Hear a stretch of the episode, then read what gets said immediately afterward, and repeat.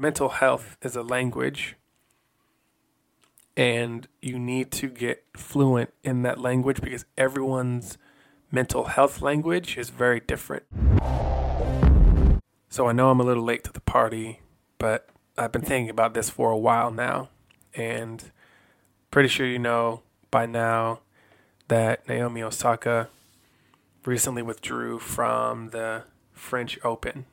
And I'm not a big news guy, but I'm a mental health, mental wellness guy. So this pertains and is really important to discuss because it crosses all industry, all um, sectors, anything that has to do with people. This is really important. So if the actual sport doesn't interest you, the topic itself should interest you. And here's a little bit of context. So, Naomi, who uh, is like the second best number two rated tennis player in the world, four time Grand Slam champion, like big, big deal. Big deal. She withdrew from the French Open. So before she withdrew from the French Open, before the games even started, she put out a statement saying that she wasn't going to do any media, any media obligations, and that the whatever the fine was, fifteen thousand, twenty thousand dollar fine, for that to go to a mental health charity, and she was citing that mental health was the reason why she didn't want to do any of the media obligations. And so the powers that be, those, I don't know the complete details of who's in charge of these things, but they put out a joint statement saying, yo, if you miss out, if you skip out on these obligations that every player has to be accountable for, if you miss out, we're going to fine you and there's going to be some higher sanctions you're going to get in more trouble. You may get a default. You may, all these different things, instead of saying, hey, we saw that you put out this thing citing mental health. Tell us more. Nope. It was more like a threat. Yeah, you better hit them cameras because we have a lot of money behind this. So, anyway, she goes off and does the French Open, wins the first round. Of course wins the first round, and then skips out on the media obligation she said she was going to. And they fined her $15,000. And she made a choice. She said, you know what? I think I'm going to take a break and withdraw from the French Open. I'm out. Audi. Peace. And there's been some some stuff out there. Of course, people have mixed reviews, some support, some not support. But you got support over here because what you're doing is huge because you're prioritizing mental health. And we'll talk more about some takeaways, some thoughts that I have, but that's the context. Naomi Osaka withdrew from the French Open due to mental health, saying that, hey, I suffer with bouts of depression. He says being in a room full of people just brings me anxiety. Journalists, all these people, different types of people, just brings me anxiety. And so I don't like that. And so find me and give that money to charity, a mental health charity. So that's what's what happened, what's going on, and what's interesting from the powers that be it was like if you don't do these obligations, then the next huge um, tennis, um, what are they called? The next tennis events, you know, Wimbledon, the U.S. Open, the Australian Open, you might get some sanctions over there too. So Naomi goes, Yeah, it's time to take a break. But what I really want to go into and the reason why I gave this context because context matters. But even beyond that, it's even take all the different situations that are happening for Naomi. And if you strip it down to make it relevant for you and your life, because you deal with people, we all deal with people. How can we break this down and make sense out of it so that we can actually learn from it rather than just do the day by day, okay, that happened, and move on.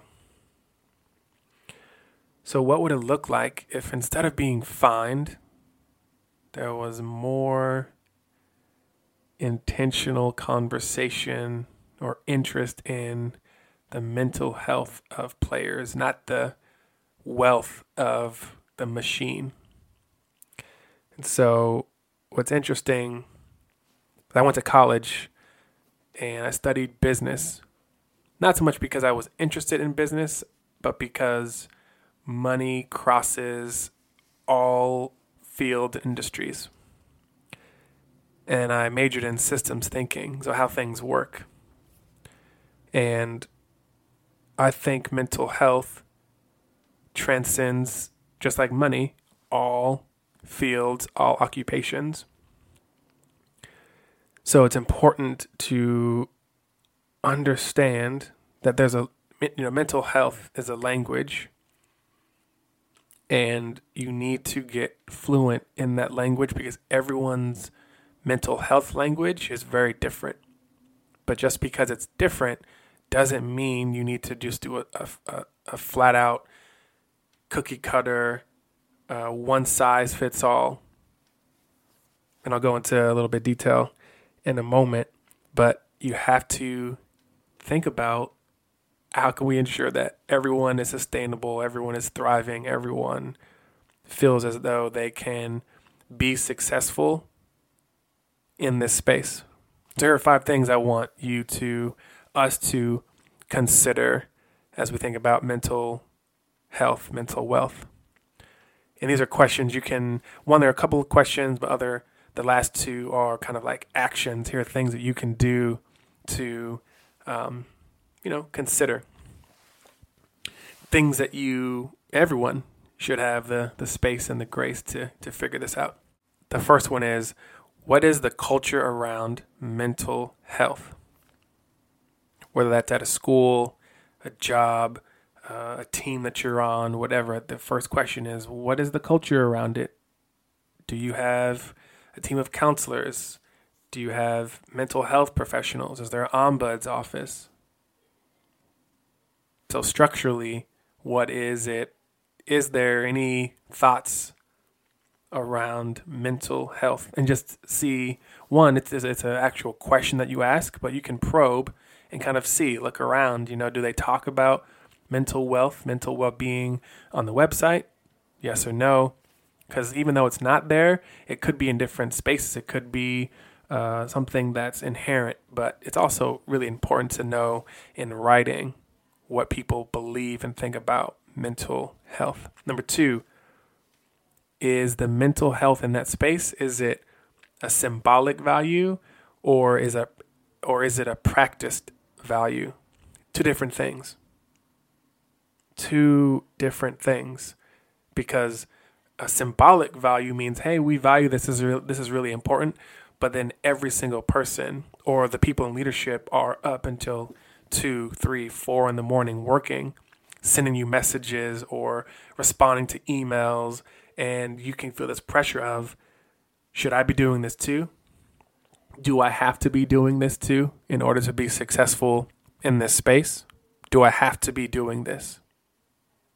Or, hey, as soon as whatever time it is, boom, this time right here, I'm going to clock out, go home, leave the library, and that be okay, versus it feeling like you're pressured to do something that is against your, your mental health and your well being. Because work shouldn't always be that. Studying, school, all those things shouldn't always feel like a burden to you because the pressure of other people are saying, no, Yeah, it's an espoused value. It's a value that we put on our website. It's a value that we throw around, but we don't actually practice it.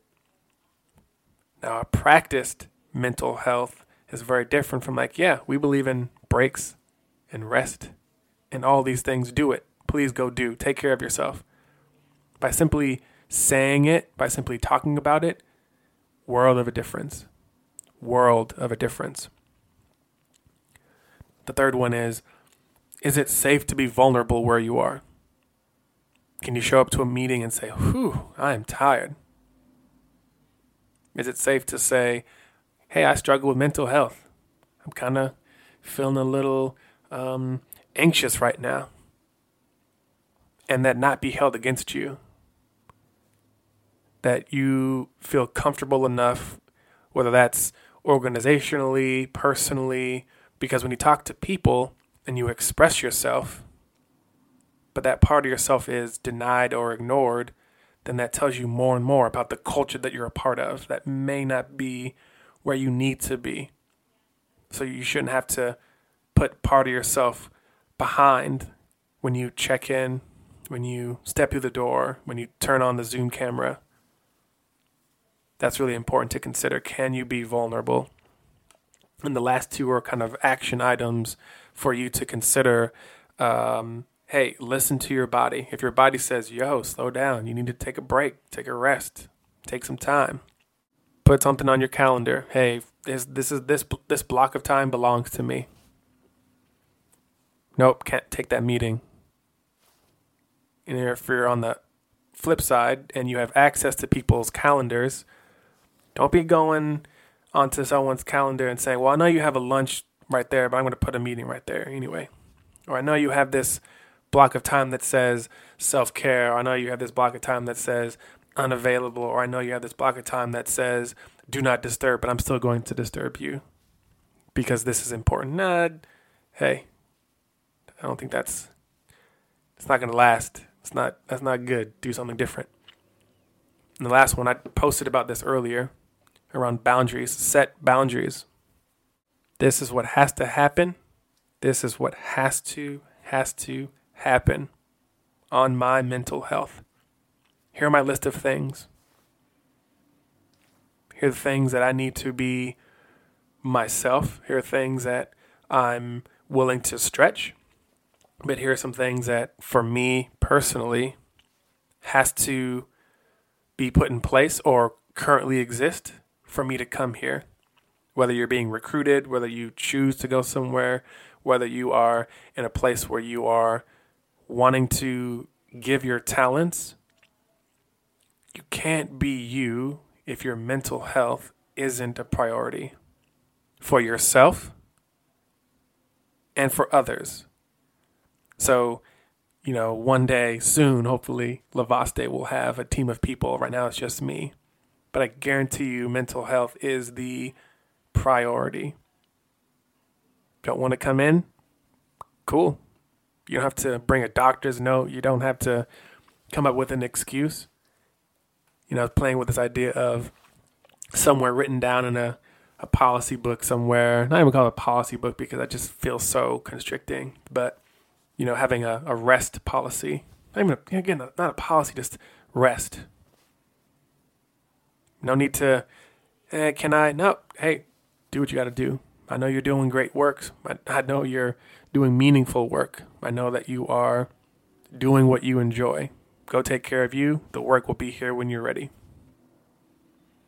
That might sound unrealistic, but a happy person, a fulfilled person, someone who uh, wants to be where they are because they're valued, they're appreciated, they're seen, they're loved. I know what that feels like. You know what it feels like. So if you can do that, if you can really, instead of saying, here are some sanctions, how dare you, how dare you not fulfill these obligations because from the again from the powers that be in the, the tennis world they say these rules are in place for the fairness of each player. There's a standard here.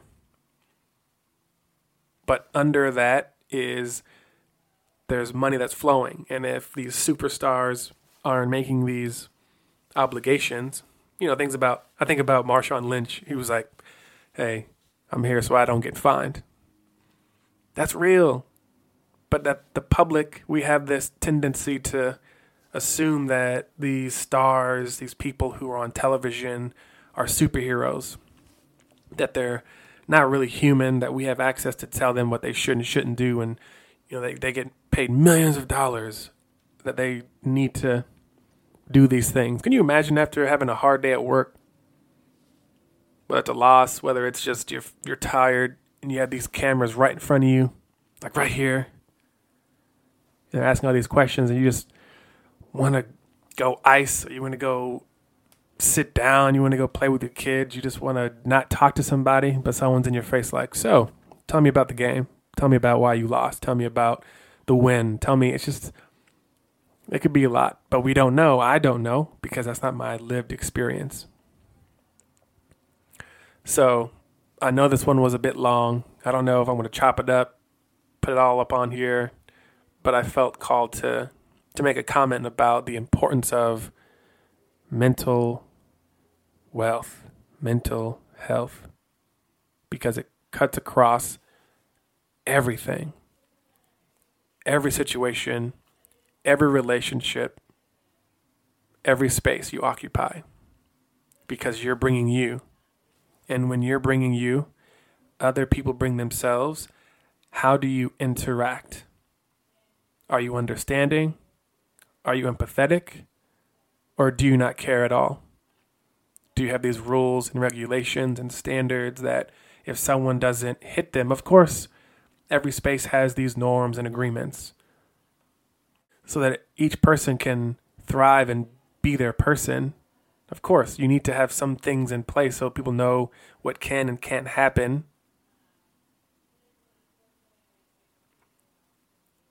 So that there are expectations, but there's always have to there always has to be a willingness to have a conversation.